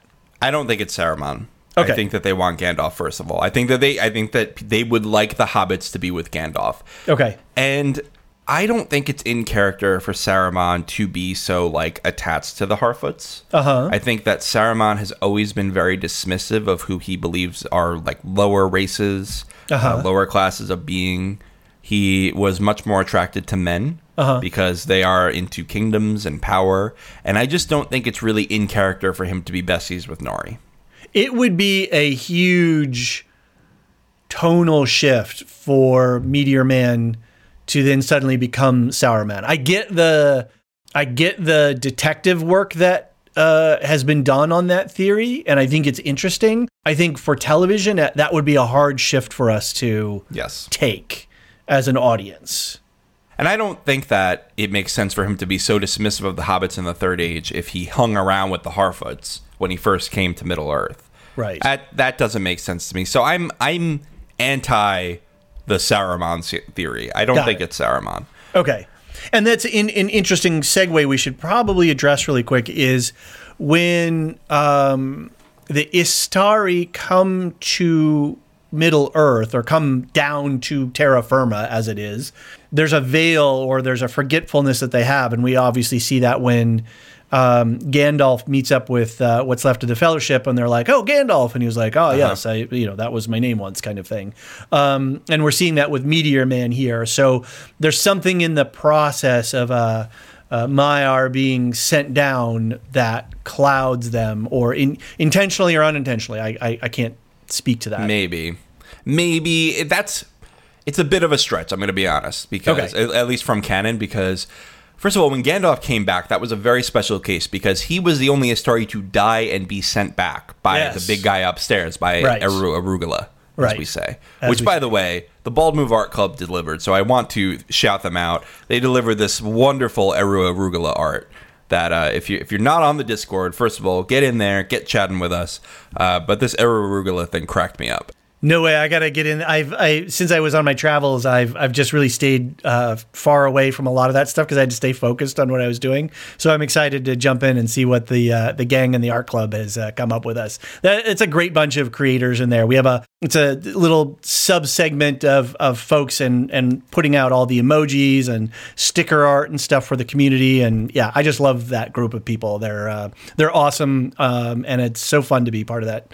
Uh, I'm just blathering now. No, you know what? You, you're blathering out of love. Yes, I am blathering out of love. Yeah, so Eru Arugula aside, this was a special case of Gandalf being sent back to Middle Earth after dying as as one of the Istari. And canonically, they came by boat, I think. like uh, Gandalf meets up with Círdan the shipwright when he 1st comes to Middle Earth in the Third Age. Right. So and, and he wasn't confused. Like Círdan was like, yeah, no, I feel like this guy is something special. So I think that they're just playing a lot of jazz here. This is Okay. this is really just uh, a show creation. This veil thing. Um, we don't. At least we don't have a lot of information on it. So Right. you know, I'm not. I'm not against it. I'm not Right. against it. But I'm just saying I, I I can't tell you anything about that from the lore. Sounds good. Okay, cool. So uh, we have Radagast the Brown.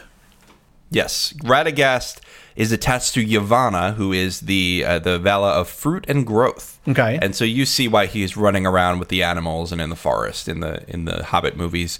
Uh, they made him a little too incompetent, I think, to be honest. And my money was my internet points were on Radagast the Brown, uh, Meteor Man being Radagast the Brown. So uh, the house wins there uh, as well. So I lost my internet points. There's not enough bird poop on his face. Ouch. Fair enough. Okay. All right. So let's talk about the biggest star in the room, Gandalf. Um, a lot of theories flying around the internets about is Meteor Man Gandalf, and does that? How do we as an audience feel about that? Do we feel like that's cool fan servicey stuff? That's smart marketing because we're bringing in uh, a character that's known by casual fans. Um, is it Gandalf, but just Gandalf in another form, and so Gandalf doesn't know themselves to be Gandalf? What's your take here? If it's not Gandalf, I will sing at least the chorus of "I'm a Barbie Girl" on air. All right, you heard it here, folks. make your make That's your my markers. wager. All right.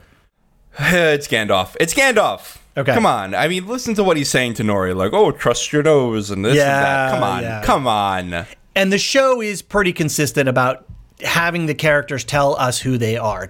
Halbrand was telling us he was Sauron all the way through. If we look back, we can see all the things that uh, he was saying that were were very Sauron or uh, uh, Sauron-y. Um, so Yeah. I, I don't think they're they're not creating a lost style mystery box here. They're they're setting up mysteries that are solvable. Right.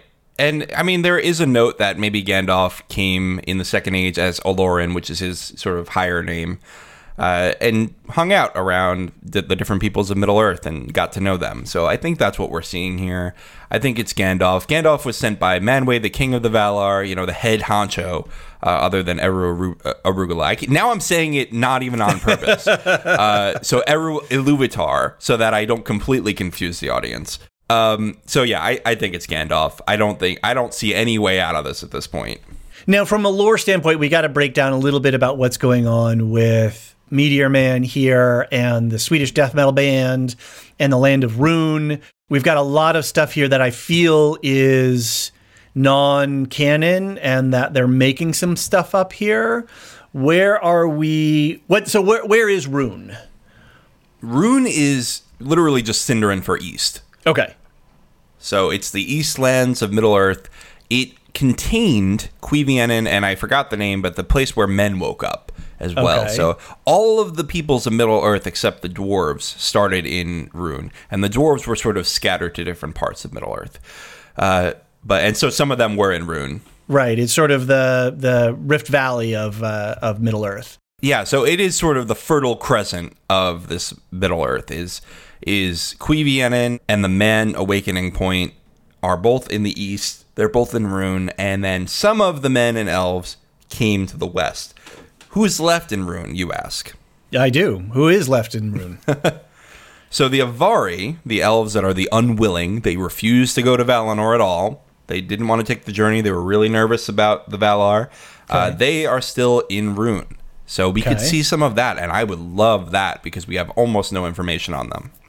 Well, and that's interesting because they they are, I believe, allowed to make up stuff like that. I don't know how Yeah. much they have to check with the estate, but um, that is open ground. That is, uh, you know, uh, a big, broad, empty canvas that they can paint with, that they can paint on. Right. Um, so aside from Oliphaunts from from Lord of the Rings, uh, we've also got men there who didn't cross the mountains and go into the main part of Middle Earth because remember the Edain and the houses of the Edain came to the west. They hung around the elves. That's how the Dunedain, that's how the Númenóreans became these supermen is they hung around the elves for a while Right. on the west of Middle Earth, whereas a lot of men stayed behind, and they were not on the side of good in the first age. Interesting. So I have a question now, and I definitely, like I mentioned, I, I want to get into uh, with Marilyn a little bit more uh, about this. But the Aesthetics, otherwise known as the uh, Swedish death metal band, um, who were they, and what were they doing tracking Meteor Man? Are they kind of like an inverse of the three wise men coming to like find the Christ child to bring him back to their own lands? Because they're like, oh, Lord Sauron, soon you will regain your powers and you will rule over all the lands of Rhûn. Like, whoa, whoa, whoa, wait a minute. Like, Sauron had a plan all along to create Mordor, right? And so, like, who are these um, uh, uh, aesthetics? These these weird uh, uh, people showing up and and trying to bring him to the east. Did you look at the ears? I did. I did too. What, what's your verdict? I don't know. I couldn't tell. And I was like, wait a minute, really? What? No, wh- what's going on here? I, I was confused. That's that's my verdict. I'm confused.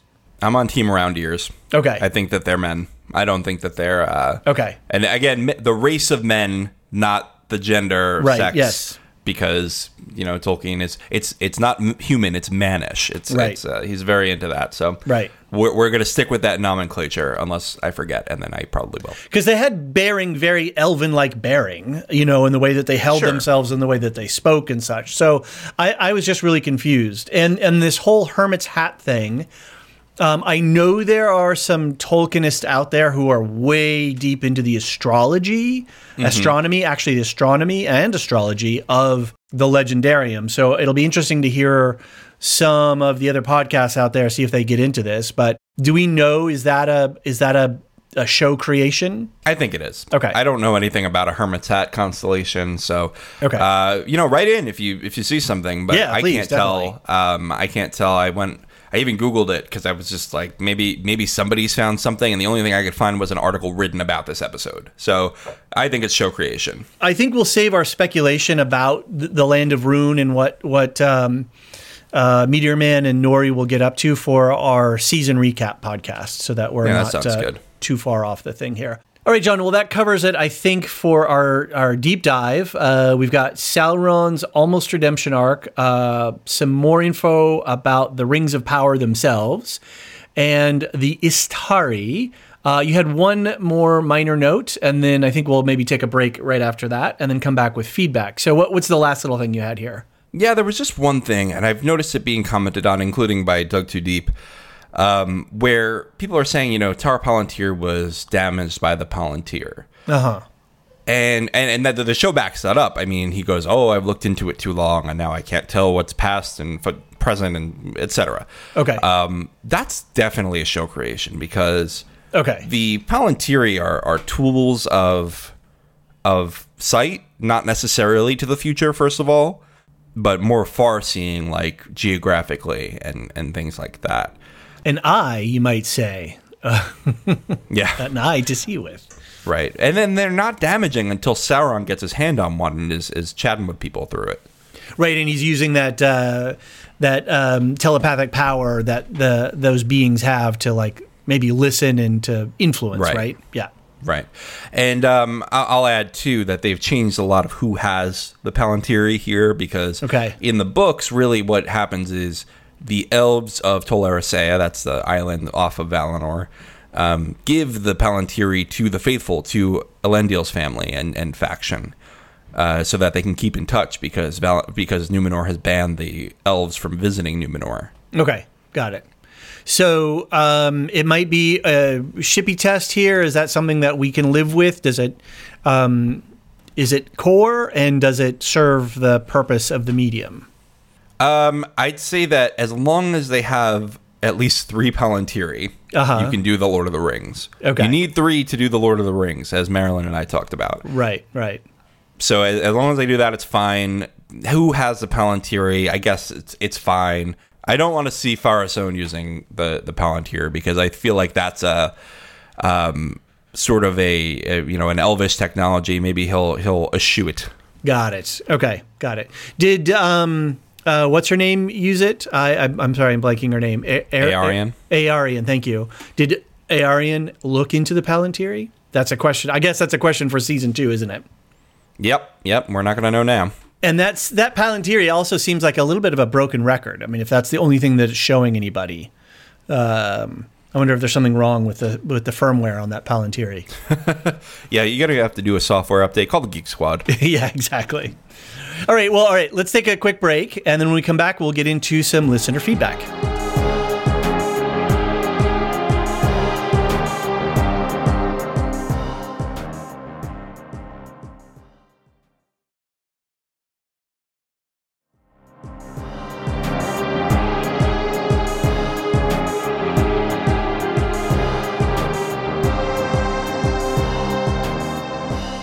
And we're back.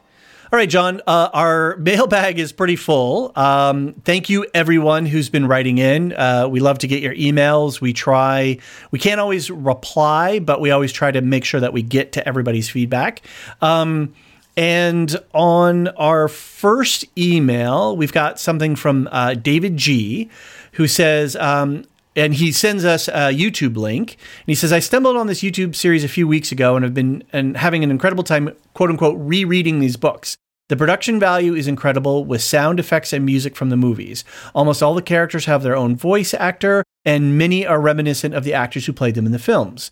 There are a few moments where you realize this is being done by an independent group, but it doesn't ruin the experience. Not sure how above board this is, but I think both of you would greatly enjoy these audiobooks. The channel is called Audiobooks Near the Fireplace, and so far have only covered the three Lord of the Rings books. So this is a, a YouTube series. John, you checked this out. Can you tell us a little bit more? Yeah, I re- I listened to the scene where uh, it's Theoden's death scene, which is a very emotional scene. I mean, yeah, uh, and they did a really great job of it. Um, I have no idea how they're getting away with this. Interesting. I, I feel like it's it's like a thousand copyright violations, uh, but maybe just maybe they're not monetizing it and nobody's going after them right now. But it's the full books. I mean, for now, at the time of recording this morning, I just popped them on. So. Uh, yeah, I mean they were good. Thanks for the recommendation. Okay, well, we- put a link to that YouTube in uh, that YouTube channel in the show notes, but it's called Audiobooks Near the Fireplace. Um, and maybe uh, check them out and give them some love because it sounds like it's a pretty cool thing. I'm to probably check it out uh, a little bit later myself. All right, we've got another email from Pell F. Hi there. On the latest episode, you mentioned that another show was going to hijack the feed for a bit. I don't want to turn off the auto download for the feed, but you should think about adding some show tags for the episode title so that it can filter out stuff.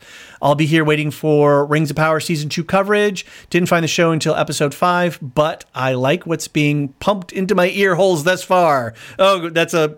I don't know if I like that that visual of of uh, of putting things in people's ear holes, but uh, we'll call it. He's got good. he's got the the forge of the rings, just like pouring the, the molten mithril right into his ear there holes. you go. So this is less a uh, lore related thing and more about our uh, production schedule for the Lore Hounds coming up. Um, John, what do you think about what Pell has to say here? Yeah, I mean, we kind of addressed this up front, but we're going to be cleaning up the nomenclature of our podcasts uh, going forward so that every episode of this podcast should have the Rings of Power Lorecast up front. That way you can see what's going on with that. Um, we are going to probably do preseason coverage for season two. I don't know when because we don't know when season two is. Uh, so if you're looking for more Rings of Power, there may be stuff in the interim. So keep an eye on this feed. I don't want to push you away, but we will clearly label what we're covering as we go. Yeah. And then I also just want to, uh, I think there's a good good opportunity to mention that we do have eight episodes of pre material that if you want to go back to now that you've seen um, the show that you know could add some uh, enjoyment to your uh, list, you know, to your viewership and your understanding the show. So check out our, our back catalog there, and then uh, yeah, like like John said, we'll be we'll be careful going forward to make sure that every episode coming out is labeled clearly so that you know what you're getting. Yes, and just to be clear on that preseason coverage, that is full spoilers for the season for the series. Yes, yes. So don't Whoop, don't go in there warning. expecting uh, the same kind of treatment you've gotten on this podcast. That is the full story of the second age. Yes. But also, if you are not totally spoiler averse, I'll say this: the show is still a mystery box for me, knowing Yes. how all this thing, all this happens, because they are first of all uh, very off the rails on the lore, um, but also they've created a, a bunch of non-canon mysteries for us. So. I, I wouldn't be too worried about the lore ruining the show because it's really just bullet points. I think too. This is kind of a, a cool thing that maybe we'll talk a little bit more in the season wrap. Is both this show and House of the Dragon and certainly Better Call Saul all are taking stuff that may be written or is in between stuff where we have sort of beginning and ending points and they're fitting something in and this is more maybe house of the dragon and, and rings of power where there is written material and all of this stuff is known to a degree but there's huge gaps in the knowledge and how things get from place to place and i think that is really interesting as a uh, a zeitgeist of what's going on in, in TV and movies right now. And even if you are, like John said, a uh, lore aficionado to somebody completely unaware of the lore, I think it's rich ground. So even if you do go back and listen to our previous coverage of the setup for all of this stuff, I don't think it's going to ruin the exp- the watching experience for you. All right, next up is uh, Billy W. by email. He wrote us a long email, uh, but basically saying that he's come around after episode seven. Uh, he says that um, Galadriel is really inspiring, with uh, Theo is delightful, and Durin uh, trying to tell Elrond his real name almost had me choked up. This is all largely great and better than I could have hoped for. Don't let a volcano or Celeborn's ruin your good time. Nobody cares about that guy. I care right. about you, Celeborn. Thanks, Billy. Uh, yeah, that was a, a big email. I know we edited you down on that, but yeah, I agree. Um, I think we don't need to to to light any horses on fire here and send them running. Um, I think we're done with volcanology for now. I think the point. Uh, I think the point has been made that they're that, and you even made this, Billy, in your email that they're trying to push a big event out on us and it may have gotten caught up a little bit in the details but ultimately they're telling a, a, a pretty good story I'm going to steal a joke from Aaron and say, I don't care about volcanology, and I'm tired of pretending that I do. it's fine. It's fine. The survival of the volcano is fine. Let's move on. exactly all right next up is an email from elsie it's a long one so i'll just uh, start off with it here It says uh, you asked me for my opinions on the dwarven accents I should mention that although I live in Scotland, I was raised in London in a big Irish and English working class family. So, accent wise, I sound something like an orc. But when I'm at work, I code switch to an elf. so, so, uh, she says, I'm a Harfoot orc elf hybrid, which makes me have an even more confusing uh, lineage than Adar.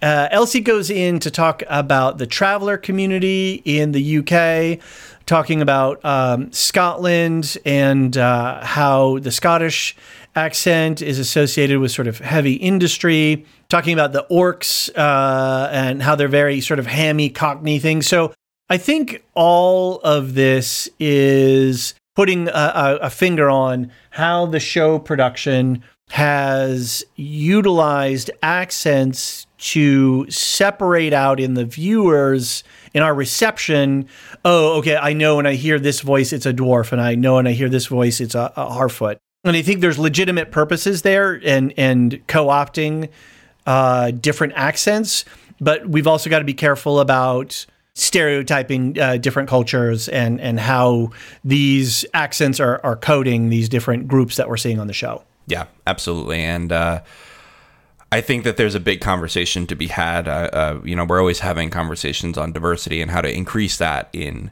uh, film and TV. And I think one of the next steps is, I, I think Aaron brought this up, is class is part of this too. Right. And I think that we have a little bit of a blind spot. I'd like to see a, a fantasy show really have the courage to go with American accents or something, um, and to not lean into the working class accents to make somebody sound stupid or etc. So I'd like to see more creativity on this front. You don't need to give me that obvious coding. Show me with somebody's words why they're less intelligent, why they're uh, you know Interesting. doing doing something untoward. Don't Right. don't rely on these crutches anymore. So I think that that's a, a great start to a good conversation. I hope that uh, our listeners will join Elsie and us on Discord to discuss that some more. Absolutely. Okay, uh, next up we've got uh, Mike Yu. Um, he says, first love, uh, first off, love both your shows. So I think he's uh, talking about the Dug Too Deep with Jim and Aaron as well. Yep. Um, he's got two points. Of the cultists, both podcasts have speculated on the possible elvish origins. We were just talking about this of the Swedish death metal band members. But I'd like to point out that the helmed member has clearly human ears. Unless that cult clips elf ears like they do dogs, I'd wager. Oh, boy. That, yeah, oh boy, that these um, three are all humans. So I think points to you, John, and Mike for calling out the human origins of the death metal band. Yeah, I, I think that that's. Uh, I think that they're men. I, I will say this: I had some issues with them having this broad level of magic powers, but Uh huh. You know, here's how they redeem it for me. Yes. Show me them being taught magic and and given powers by the blue wizards. Blue wizards. Ah. Yes. Ah, we're on the same page there. Nice It's one. not going to happen. I, I, I do. I, uh, one little production note too. I kept seeing. We kept seeing. I forget when she's which one she's called. Um, the Dweller, I think. Um, the one who is the one that we see first, who has the white eyes and does the the shapeshifty stuff. A couple of scenes we saw her with blackened hands, and I was like, "Oh, is she like a werewolf? Is she one of these hounds shapeshifting or something like that?" But then it was like very nicely revealed that she can hold fire, and so Yeah. her hands were blackened from the human blowtorch action. Yeah. Uh, his second point of man elf couples. This has come up several times on both podcasts, with the famous three discussed each time. But why no mention of the elf? Oh, I can't pronounce this. Mithralius, And her Mithrellas, and her supposed Númenórean husband Imrazôr, who became the founding couple of the line of princes of Dol Amroth. Granted, I think it was just legend, but should be at least worth mentioning. Okay, so this is a deep cut, John. Do you uh, have something for us on here? Yeah. So he linked to the Tolkien Gateway articles on these people, and and if you look at the references, they are deep, deep cuts. I mean, Unfinished Tales isn't super deep, but other than that, you've got History of Middle Earth and things like that. So it's um, the why no mention is just they have not even a little bit of the rights to this, and uh, uh, but but I think that it's worth a mention. So I think that it's good that you wrote in and brought that to everybody's attention. So thanks for that. All right. Next up, we've got Mike S. And uh, Mike is going to call us to task a little bit. I appreciate all your lore knowledge and willingness to share it with us. As someone who is enjoying the show, I will say I feel the general mood towards the production is a bit too harsh. Okay. We are literally comparing the show to movies that won record breaking amounts of Academy Awards, and people are conveniently forgetting that the movies had its own harsh criticisms to lore changes as well. We are so early in the whole story of the Second Age, we need to allow these stories to play out before we write it off. And he's got some second points, but uh, let's go into this first. I, Mike, am with you I'm also not going to reserve my criticism when they fumble plots. I like a lot of action shows and political dramas and things like that.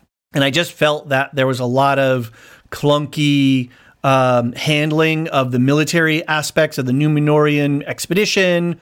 I can live with some pyroclastic flow things, but I'm with you overall that they're, as I said before, they're weaving a really rich tapestry and I think they're bringing in a lot to tell an amazing story. And I agree with you. We've got four more seasons to go. So let's not write anything off. John? So I try to keep it leal here, as, as we say on the Bald Move Network. That's right. Um, I think that when I feel strongly that an episode did not live up to a billion dollar production, I'm going to say that. And I felt that way very strongly about the last episode. I stand by all my criticisms, and I think that that makes my praise of this episode a lot more meaningful um, because I will call this show out when it's not doing its job. And I, I'll, I'll say this too. I know that you- you're saying let's com- let's not compare it too strongly with these big budget movies, but this show cost a billion dollars. It was it was they spent more on this show on the season of a show than they spent on the entire Lord of the Rings trilogy. So I don't want to give them a pass on that. I mean, there there's really no excuse to not be operating at a high level. We're we're talking 20 years later. A lot of things have happened with the golden age of television, so I, I think that that's less of an excuse than you're you're implying. Now that being said, I was very harsh on the last episode, and I was less. I said this on the feedback where they were on. I was less angry about it a couple days later. Um, but I'll, I'll say that most of my issues with that last episode were not even lore related. They were really Right. just storytelling Yeah, related. plotting. They Yeah. were re- right, and and I still stand by. We'll talk. We'll talk about this on the season wrap up. Is I don't think that they properly paced the season. I don't disagree with you. And this is one of the last few caveats I'm going to give to COVID production issues. Yeah. That they had COVID production issues. That's this should be some of the last shows to having dealt with that. So hopefully we're gonna, you know, have things ironed out. And they've only got eight episodes. Legally, they can only produce an eight episode series or you know episodes in a season, and that does a lot to constrain their storytelling techniques. I could have easily seen this going eight to twelve episodes if they could have gone that way. They could have told a very different story in terms of how the rings were forged, how you know Halbrand showed up. So I, I give them some leeway there in terms of uh, what the constraints are in terms of of how they can produce the show. What's interesting to me though is that my criticism is not enough happened in some of those middle episodes. Okay. Yes. like episode 7 I could barely tell you what the premise of it was. Right. It's it it was very uh, slow it was and it was slow in a way that it didn't it didn't make me love the characters more because if you want to have an episode where you're having intimate conversations where i'm learning the internal motivations of galadriel of theo of bronwyn then that's great i'm i'm all in for that i just didn't think that we got that um i here's here's something i want to put off for the for the season wrap up did we need the Númenor plotline at all this season Ooh, Did we? I don't know. I'm gonna have to think about that. Maybe we'll talk about that in the wrap up. Yeah, yeah. So write in, write in if you got opinions, Mike. I don't mean to to to fight your opinion too much. I uh, all, all I'll say is I appreciate your feedback. I I stand by my criticisms, and I hope you enjoyed the praise this episode. All right, last up we have Kevin who posted something on Twitter. Uh, and it's kind of I don't know I, it's kind of a big big statement here. I'm going to need you. This is uh, directed at, at Bald Move. I'm going to need you and the Lorehounds to deeply dive into why Galadriel knew it was Sauron and then went ahead with the rings plan and even added a ring. I simply don't understand why she did that and why she told nobody. Shame? Greed? Considering Sauron's deal? What? John, that is a huge topic right there. Should we dive in? Yeah. Um. So this isn't even a lore thing. I think this is just a, a storytelling motivations thing. So what do you think, David? I have not decided on where I am with that. Gil-galad, you know, there was they they had their little meeting, which she got off light. She got off with one comment from from old Gil. There, he was like, "You're not even supposed to be here," so I don't know what you're saying. Um, but uh, they are under threat of of of um, being taken away from Middle Earth. It's a very serious issue. They're they're sort of fighting for their lives. Does she recognize that? Is she wooed by the power that she perceives is as available in the rings? So I think her motivations must be complex. It's not simple. Um, and I think I think you put your uh, Kevin. I think you put your finger on it in shame, greed. We know that she's um, has an interest in ruling. Canonically, she sees herself as a future leader and wants to explore that. Um, was she wooed by Sauron? Absolutely. Uh, Sauron was putting some serious moves on her, and it says something that if Celebrimbor can be corrupted, but she was able to withstand his advances on a with a much higher stakes being offered, she's a powerful person. She is a powerful person to be able to see through that. Why did she go ahead with the ring plan? I think it, it has to do with survival. Yeah. This was a necessity decision, right? Yeah. I mean, uh, and I think that you can rationalize it as this. She comes in, she says, hey, let's not do his plan. Let's not do two because two will divide. And that's a Sauron Yes. thing.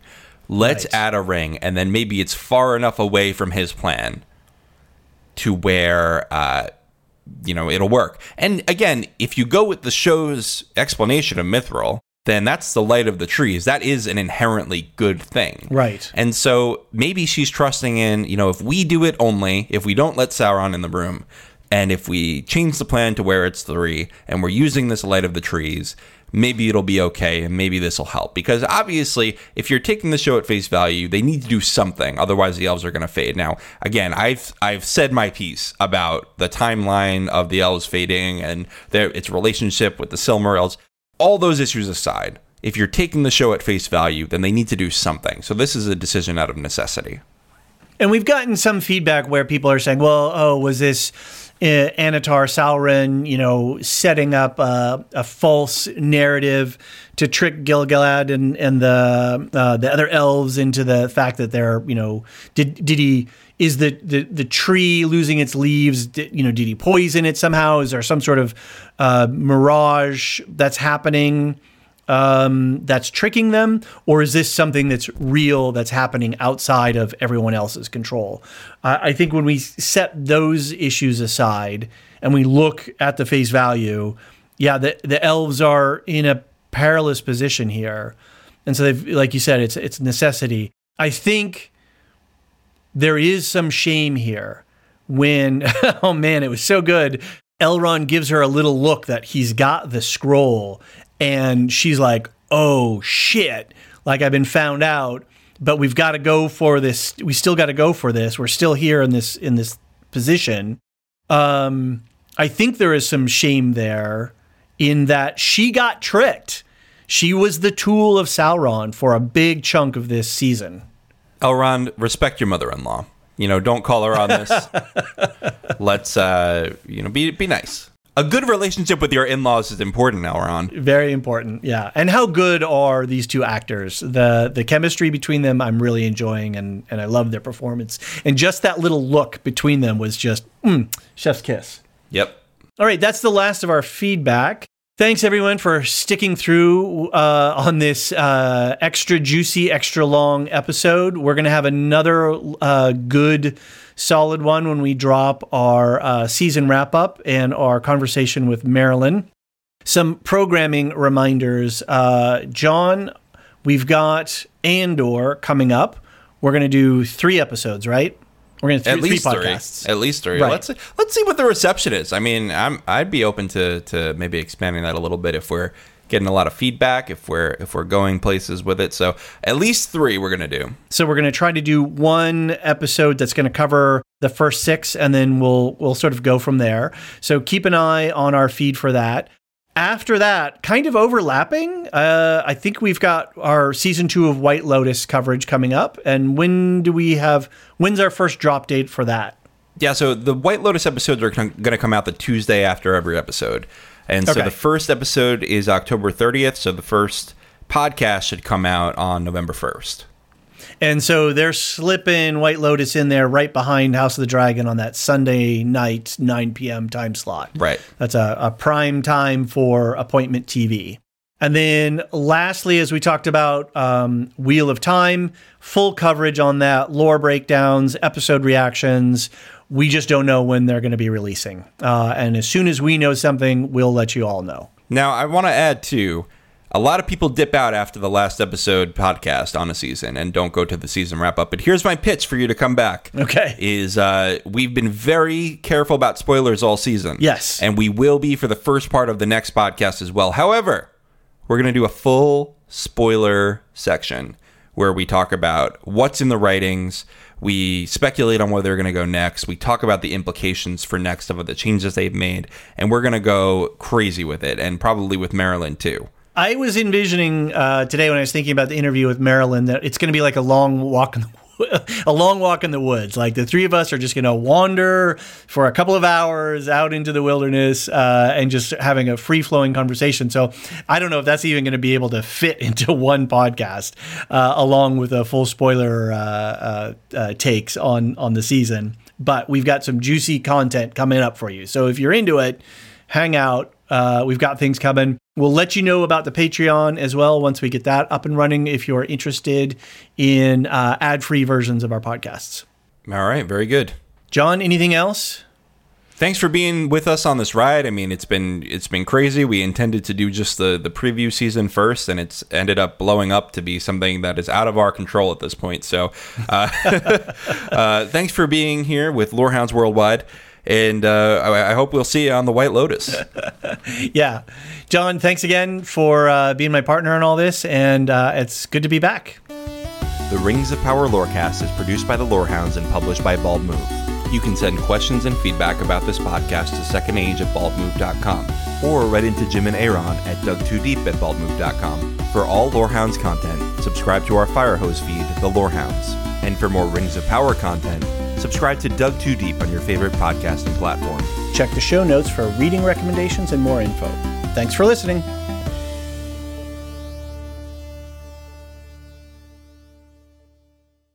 A new Star Wars journey begins in the place all good journeys begin at, well, the beginning. This Star Wars Day, I'm excited to introduce the new Star Wars Canon Timeline podcast, where we will piece together the complete story of that galaxy far, far away in timeline order from the dawn of the Jedi through the great unknown following the sequel trilogy. This is a podcast for both Star Wars superfans and complete newbies. Listen to the short intro episode now to hear how it works and what to expect over the coming weeks as we set the stage for the new television series The Acolyte, which we will be covering with weekly breakdowns. Subscribe to the Star Wars Canon Timeline podcast wherever you listen to take part in one of the most epic and expansive stories ever told, following all the twists and turns from start to finish. May the 4th be with you all, all month and beyond.